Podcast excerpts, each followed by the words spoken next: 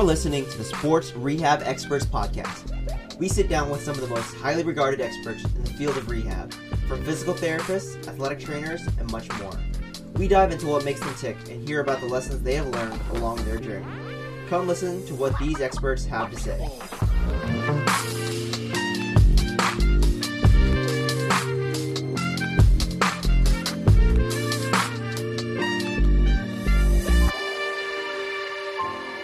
And welcome in to the latest episode of the Sports Rehab Experts Podcast. Today we have a special guest. We have Duncan Evans of the Detroit Tigers. Duncan, welcome in. Thanks for having me. Um, it's my first go at this, so I appreciate you having me on. All right. Yeah, I you know I talked to you earlier this spring, um, kind of just talking about sports PT in general. Um, for but those of you who don't know who you are, why don't you give a little bit of background about yourself? Sure. So I'm originally from Marietta, Georgia, which is just a little bit northwest of Atlanta, um, about 30 minutes away. Went to high school at a private school called Mount Paran over in West Cobb. Um, there I went to undergrad, Georgia College and State University in Milledgeville. Um, I was an exercise science major there, and all up to the summer between junior and senior year, I pretty much wanted to be a strength and conditioning coach. And then I was looking at uh, D1 football internships, and I remember thinking to myself, like, man, these guys are all super intense and they all can grow really nice facial hair and i'm kind of calm and mild mannered and i can't really grow a beard. Maybe i should start looking for a different career path. I actually never forget it because i was watching it was an interview with scott cochran who was the, the strength and conditioning coach at alabama at the time and he was doing like a, a news interview for their new football facility and he was just having a conversation with the news guy and he'd go from like just normal volume, like normal demeanor, to like screaming at the top of his lungs in the middle of the sentence. And I was like, oh man, like this is not it for me. Uh, so yeah, that that ended in me having to take like basically twelve hours my senior uh, final senior semester instead of like the three that I needed to graduate. But that's when I switched to PT. I started, uh, you know, shadowing at some local clinics and you know, up until then, I'd been like, man, I don't want to work with the hurt people. Like, give me the healthy people. But I actually kind of realized that working with the hurt people is much more of a challenge and much more rewarding. So from there, I went to the University of Florida for physical therapy school, uh, like yourself. And I finished there in 2016. From there, I went to Greenville, South Carolina for uh, residency in sports medicine. Uh, at the time, it was ProAxis, but essentially, I was there during the transition from ProAxis to ATI, which is what it is now. Um, so, got my SCS through the residency program and then stuck around there to do the upper uh, extremity athlete fellowship. And that took me to the Kansas City Royals for a year. And from there, I went to the Tigers, and I've been there ever since. I'm going into my third season with them. Gotcha. And so after graduating from UF and the great Dr. Bialosky, um, what kind of drew you to doing a, a, a sports residency um, and why ATI's program, or I guess ProAxis is program in particular?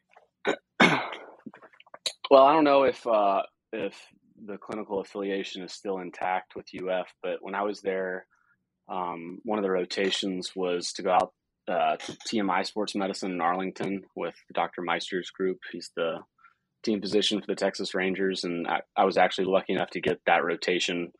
Um, so me and like three of my best friends went and lived in downtown Dallas for eight weeks, and I was actually lucky enough to get Regan Wong as my CI at the time. He was just a consultant PT. He's now the big league head PT for the Rangers, and like from day one, I was like, oh man, this is it. This is this is perfect for me. This is what I want to do. And so pretty much from there on out, it was like every career decision I made was was based on like how can I get to this point. So when I was looking at residencies, obviously uh, Chuck Thigpen and Ellen Shanley pretty much run the residency and fellowship programs at ATI. They've got a really strong connection with Major League Baseball, and especially with the uh, Colorado Rockies. Uh, they've worked with Dr. Noonan for probably about as long as I've been alive. And, um, you know, there are a couple other ones I applied for that had MLB affiliations, but the second that I was accepted for ProAxis slash ATI, I was like, yeah, thanks, but I've already accepted somewhere else. So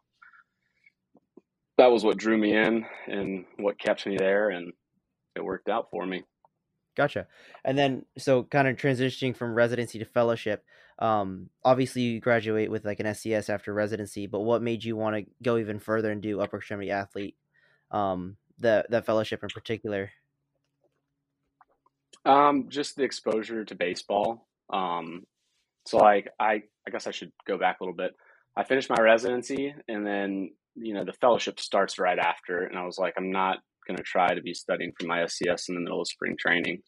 So I basically worked for that first cycle and just in the same clinic I was at with ATI, and then did the fellowship the following cycle, um, just because that would have just you kind of know your limits and like know when something's going to stress you out too much, like being in a whole new setting with a whole new team and whole new people and then also trying to manage spring training which is you know basically 12 plus hour days and studying for your scs i was like that sounds like it might be a little bit much to bite off. Let's just take it one step at a time. Um, so yeah I, I worked for a full year in between those two things residency and fellowship but um, I think I just knew that I knew the history of the fellowship. I knew the track record of former fellows, and you know, Chuck and Ellen have a big family tree in Major League Baseball. And I was like, if this is really what I want to do, this is the best way that's available to me to, to do it. And it was well worth the time and effort. And uh, yeah, it was a great experience. Right. And so, what out of those experiences, either the residency or fellowship, do you think helped best prepare you to kind of work in that professional setting? Obviously, you have experience during both of those, but is there anything else in particular that you know felt got you most ready to work at professional baseball? Yeah, I mean they're both very different, right? Because you know the SCS is or the the residency per se. At the end of the day, it's still you know it's a program that's designed to get you to pass a test, kind of like PT school is. So it's it's very broad, it's very general, and a lot of that stuff's important. Um, even in my day to day now, like you know you'll see some weird stuff that aren't just shoulders and elbows in baseball like more so more often than not. Um, so it's good to kind of get that you know broad base of athletic injury stuff especially like the acute injury management things that you're not exposed to in school. Um, uh, integumentary issues like uh, things that just kind of walk into the training room that kind of stuff is all super important, and you don't get that in fellowship. You get that in residency. Um, so I would say the the pros and cons, or I guess the pros of the residency were more of just like a general like how to treat athletes, general how to handle this, how to handle that, things you haven't been exposed to before, and uh, just learning how to treat patients. You know, because like when you first graduate from school, like you think you know everything in the world, and then you get a full caseload, and you're like, wow, I know a lot less than I thought I did. So just repetition and high volume exposure to those uh, those types of patients. Um, I mean, I couldn't get that, you know, just going and working out on my own. and then the fellowship, uh, you know, working with local uh, little league programs, high school baseball programs, uh, Division two baseball programs, uh, more exposure to baseball coaches and like how to communicate with coaches and parents and you know uh, other stakeholders that aren't just the player. Um, and then obviously the you know 70 something percent of my caseload was all shoulder and elbow stuff throwing programs return to play progressions like for position players that kind of stuff. So i would say that was kind of the the, the icing on the cake whereas the residency was more the the white cake part. So i want to talk a little bit more about um, that I guess icing on the cake during your fellowship, where you said talking to people other than the players who are also stakeholders, obviously like mm-hmm. position head coaches and parents. Um, so what's one important thing when you know discuss when talking to a patient's parents or their coaches um, to kind of make sure that the communication is everyone is on the same page? Sure. Um, and you know, everyone has different experiences than I. Um, I think coaches are a lot easier to talk to than parents. That's why, like for me, it gets easier and easier the, the older the people get. Like the kids I'm working with are all adults, and so it's not so much having to convince their parents anymore. It's just talking to their coaches, and at my level, coaches are very respecting of medical uh, advice and the kind of I've never really had an issue with uh, with anyone in a coaching staff uh, position, regardless of what organization or where I was at in my career. Um, the parents can be tricky, especially depending on where you're located geographically. Obviously, you, are in the South, like myself.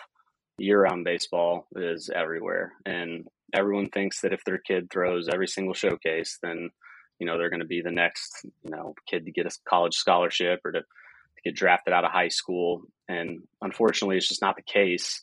And by overexposing their kids to these showcases, oftentimes they're doing more harm than good.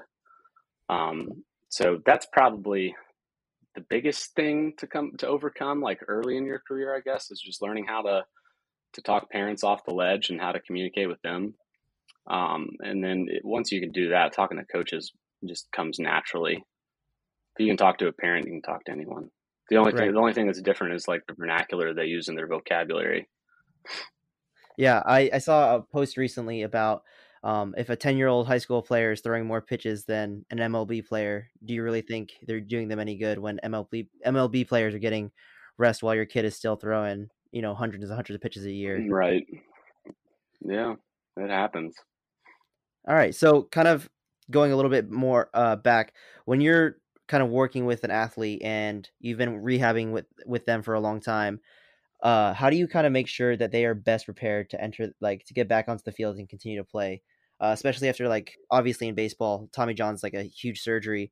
Um, with something that daunting, how do you make sure that you've done everything to kind of make sure they are psychologically and physically ready to return to field? Um, well, you know, it's really like a team approach. I wouldn't say that anyone holds like the keys to making those final decisions entirely, right? Um, it's a collaborative thing. Um, we, we have a great strength and conditioning staff, and I have all the trust in the world with them. And honestly, what they do in there with them is, in my eyes, more important than what I do in the training room with them. So, you know, we do have some.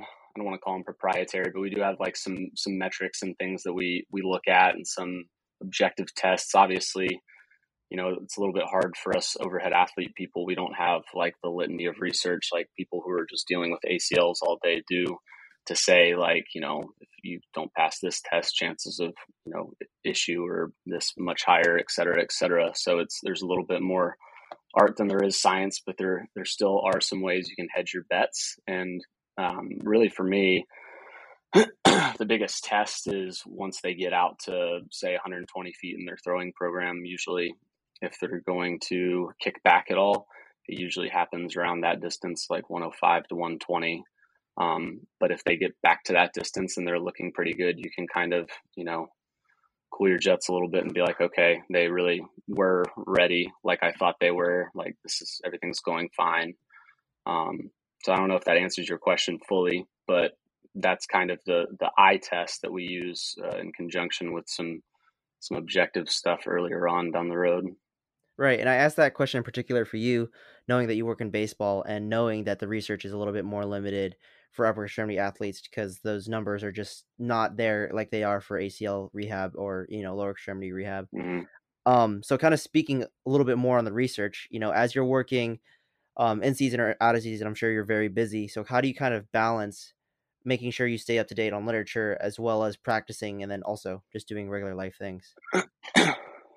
That's a good question. Um, I'm a big fan of. Oh, let me look at my phone and see what it's called because I feel like it's changed names.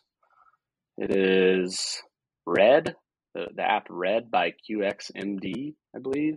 You familiar? Mm-hmm. Yeah, I use that one as yeah, well. Yeah, so I mean, basically, like you can put in, you, it just basically pools PubMed for.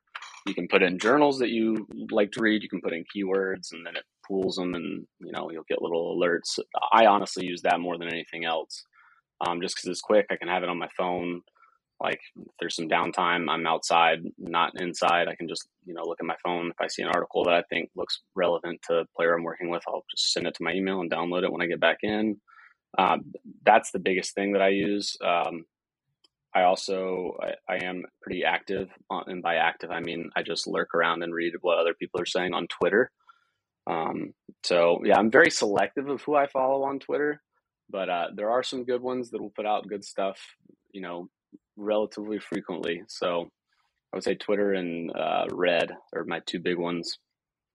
Yeah, I, I love using Red, um, especially because I put in topics that I'm interested in, or I currently have patients with, you know, certain pathologies, and I can kind of enter those keywords and kind of every day kind of try to check and see if there's something new.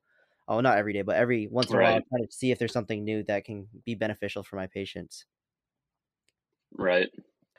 C- kind of going along with that, uh, obviously in residency and fellowship, you learn about like higher level rehab. But what else would you recommend for you know people that are getting into sports PT for learning more about sp- like higher level return to sport rehab?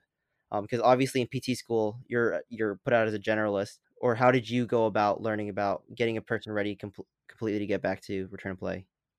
Um, you mean like outside of like a structured residency or fellowship program? Yeah. Um, that's a good question. Um, I mean, I when I was with the Royals for fellowship, uh, I hung out with their strength staff a good bit and just kind of watched from afar at what they do and how they operate. Um, in terms of in terms of like your basics, like your blocking and tackling, uh, you know, shoulder range of motion is obviously important. Um, if you look at some of the literature, like it's been put up by Kevin Wilk and that group, you know, they'll say 170 to 180 degrees of total arc with the scapula stabilized.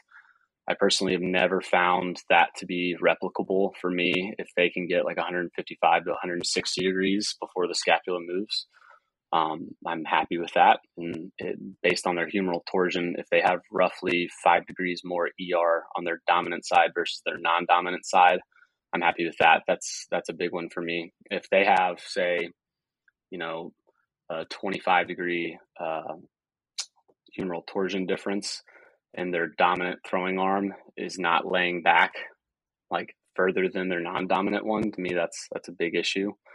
Um, and then cross body motion is also very important. So, like my kind of litmus test is can they get 10 degrees past the horizontal? uh, we'll also test their strength. I, I'm not going to test like everything in the world like some people do. I keep it simple ER, IR at your side, ER, IR at 90, and then scaption um, from the like top of the brachium um, and I like those to be obviously within some degree of symmetry. But really, what I care more about is the ER to IR ratios. I want like 1.08 to 1.10 at the side, and then like at least 67, like so 67% of their strength going this way compared to that way. So for ER, ER to IR, 0.67. Um, that's kind of like when I can, you know, say, "Whew, okay, we'll be fine." I mean, there are other things that, gotcha. I, that you can look at, you know, player specific, but the, those are the big ones that especially every pitcher is going to be doing with me a number of times. Gotcha. So I wanted to go a little bit more into your role with the Tigers. So I know you're down here in Florida.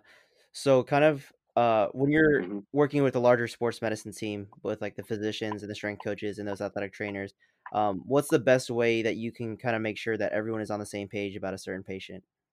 Um, well, it's easy for us because we have, you know, meetings regularly, especially in spring. Like we'll have a morning meeting and everyone, or at least someone from every department will usually be involved. Um, so that you don't really have to facilitate that at all. Uh, now there are occasions when, you know, you'll see something out on the field that catches your eye that you don't like, or that, you know, players kind of, you know, moving in a different way and you can tell something's up. They don't want to say anything. Um, those are the instances when you just bring in the the need to know people and address the player away from everyone else and kind of say, hey, what's going on? Like, is everything feeling okay, etc. Um, but I mean, all that stuff it, it comes so organically that you know it's kind of hard to like describe how it happens because it just happens. You know what I mean? Once you do it for a while, then you know you don't have to like think about it; it just occurs. Uh, and it's not always you know one person who's running the show and that stuff. I mean, there's been instances where a pitching coach has come and grabbed me and said like, "Hey, can you talk to player X Y Z?" Um, he was pulling his neck a little bit, trying to stretch his neck out when we were playing catch. Like, I'm just worried about if it's related to something else. Blah blah blah. So it just it, it when you're with your when you're in with a team, it kind of just flows organically. Gotcha. All right, I got a couple more questions, then we'll get you out here, Duncan. Um, kind of give us a day in the life of what it's like to be you, or uh, any sort of major league professional or professional PT. Well, that's largely dependent upon what time in the season it is. Uh, spring's pretty. It's pretty rough. It's all hands on deck. Okay, so in season for me is a little bit different than in season for other PTs in baseball because um, I work 100% out of the uh, spring training facility where a lot of PTs will travel with the team, etc. so for me, um, in season, you know, usually depending on the time of year, we'll have our uh, low A team is also running out of Lakeland, and um, historically we've had two uh, rookie ball teams out of Lakeland. So the rookie ball teams will come in in the morning and we'll kind of do all their prep work. And the rehab group generally comes in at the same time as them. So, you know, show up, let's say at like seven, players start rolling in by eight. Team stretches usually around 9 45, 10. So that first bit is spent, you know, taking whatever, like if you have to do a reeval on a player or, you know, whatever, you'll do that first um, and just basically get all your guys who are participating in baseball activities ready to participate in baseball activities. Then they'll go out in the field, um, do all their field work. Then they uh, then they're with the strength guys to do all their uh, their lifts and their conditioning, and then they'll circle back with me at the end and finish the rest of the rehab for the day. So in season, I would say, and it depends because if you have uh, rehab people on assignment with uh, low A It'll be a little bit later in the day because their games don't start till the evening. But generally speaking, in season, in the building by seven, out of the building by five, unless there's a rehab player pitching in the game that night, then you stay for that game. Um, out of season, uh, it's a it's a lot shorter. It's usually like in by eight eight thirty, out by like one. So, um, yeah, spring is like the the most stressful time of year for everyone, and then it slowly kind of trickles down into the off season, and then once it gets to like Thanksgiving, you're pretty much in the clear. Gotcha. And so is spring training is it just longer hours but same kind of day, just a couple like just more often than not? Yeah, there's just a whole lot of stuff that um like team physicals for instance, like that that takes a full chunk of 2 to 4 days. Um just doing that, nothing else but that. Um, and yeah, it's just there's a lot of bodies in the building and a lot of stuff that needs to be done. There's a very tight schedule, and there's not a lot of off days. It's just how it is. So it's usually from the middle of February to the end of March. It's seven days a week, you know, twelve plus hour days. Gotcha. Um, so now that you've been working with the Tigers for about you know three years, um, do you have any favorite memories that stand out? Oh man. Um, yeah, I mean, I'm sure I do. I don't know how how many of them are uh, you know, podcast appropriate. uh, favorite favorite memories. Um, yeah, that's a tough one. I, I honestly like I love my job. Like my job is in my eyes like the best job you could possibly have. Like it's it's it's much more relaxed than it looks at face value. Um, and you know, I'm very good friends with all my colleagues, and it's like it's like going to work every day with your best friends, and then at the same time, you just happen to get to treat the best athletes in the world at what they do. So it's like the best of both worlds, right? You, you have highly motivated people who want to get back to to their sport.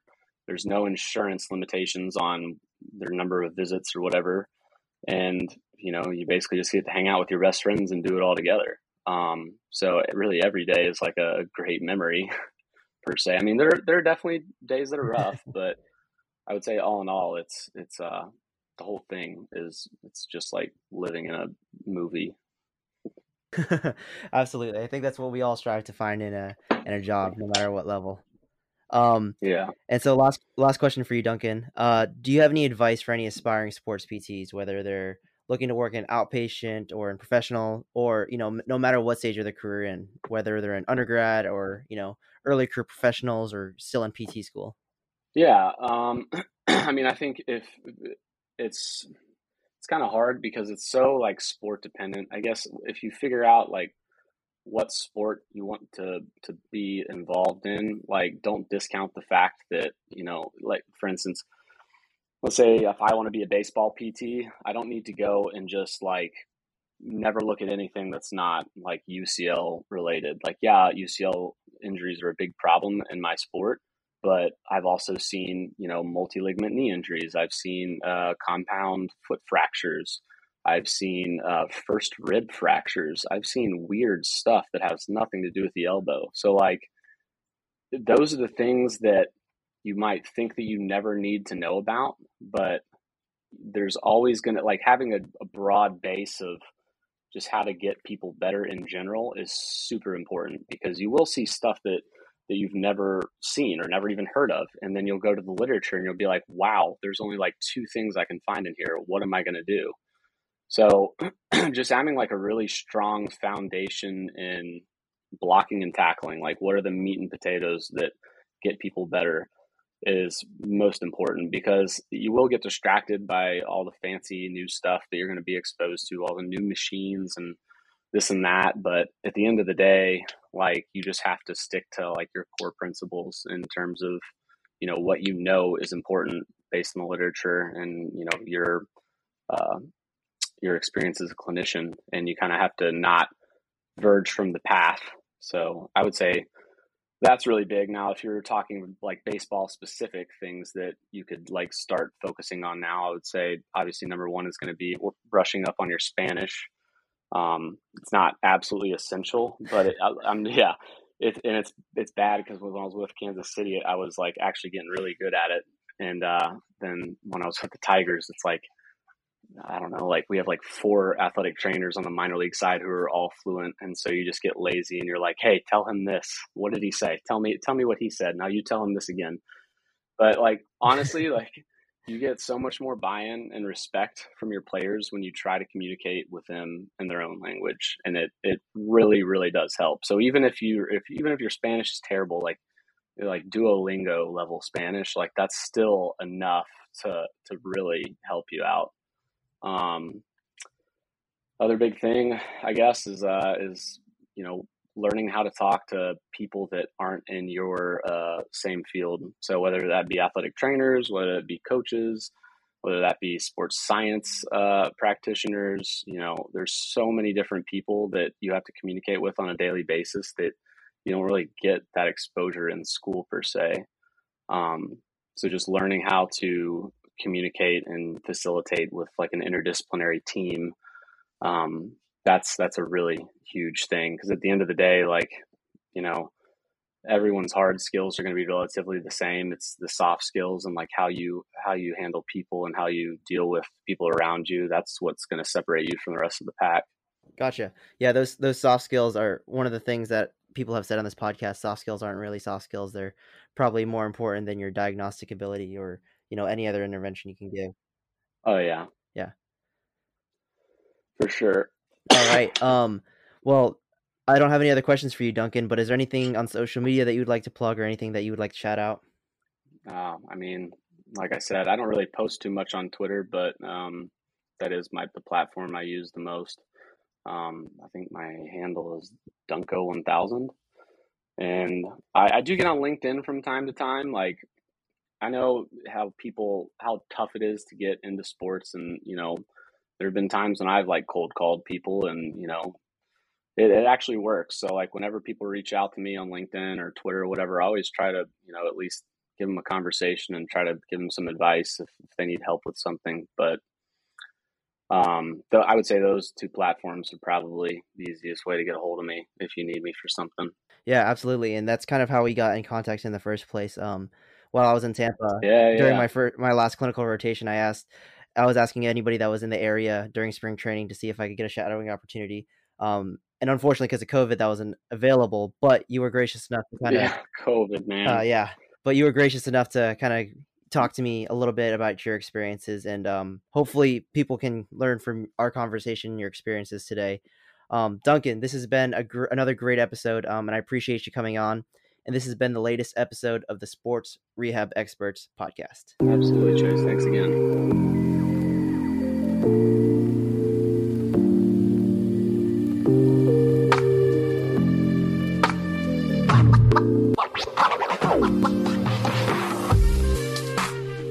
Huge shout out to UF grad and current Detroit Tigers physical therapist Duncan Evans for coming on to the latest episode of the Sports Rehab Experts podcast.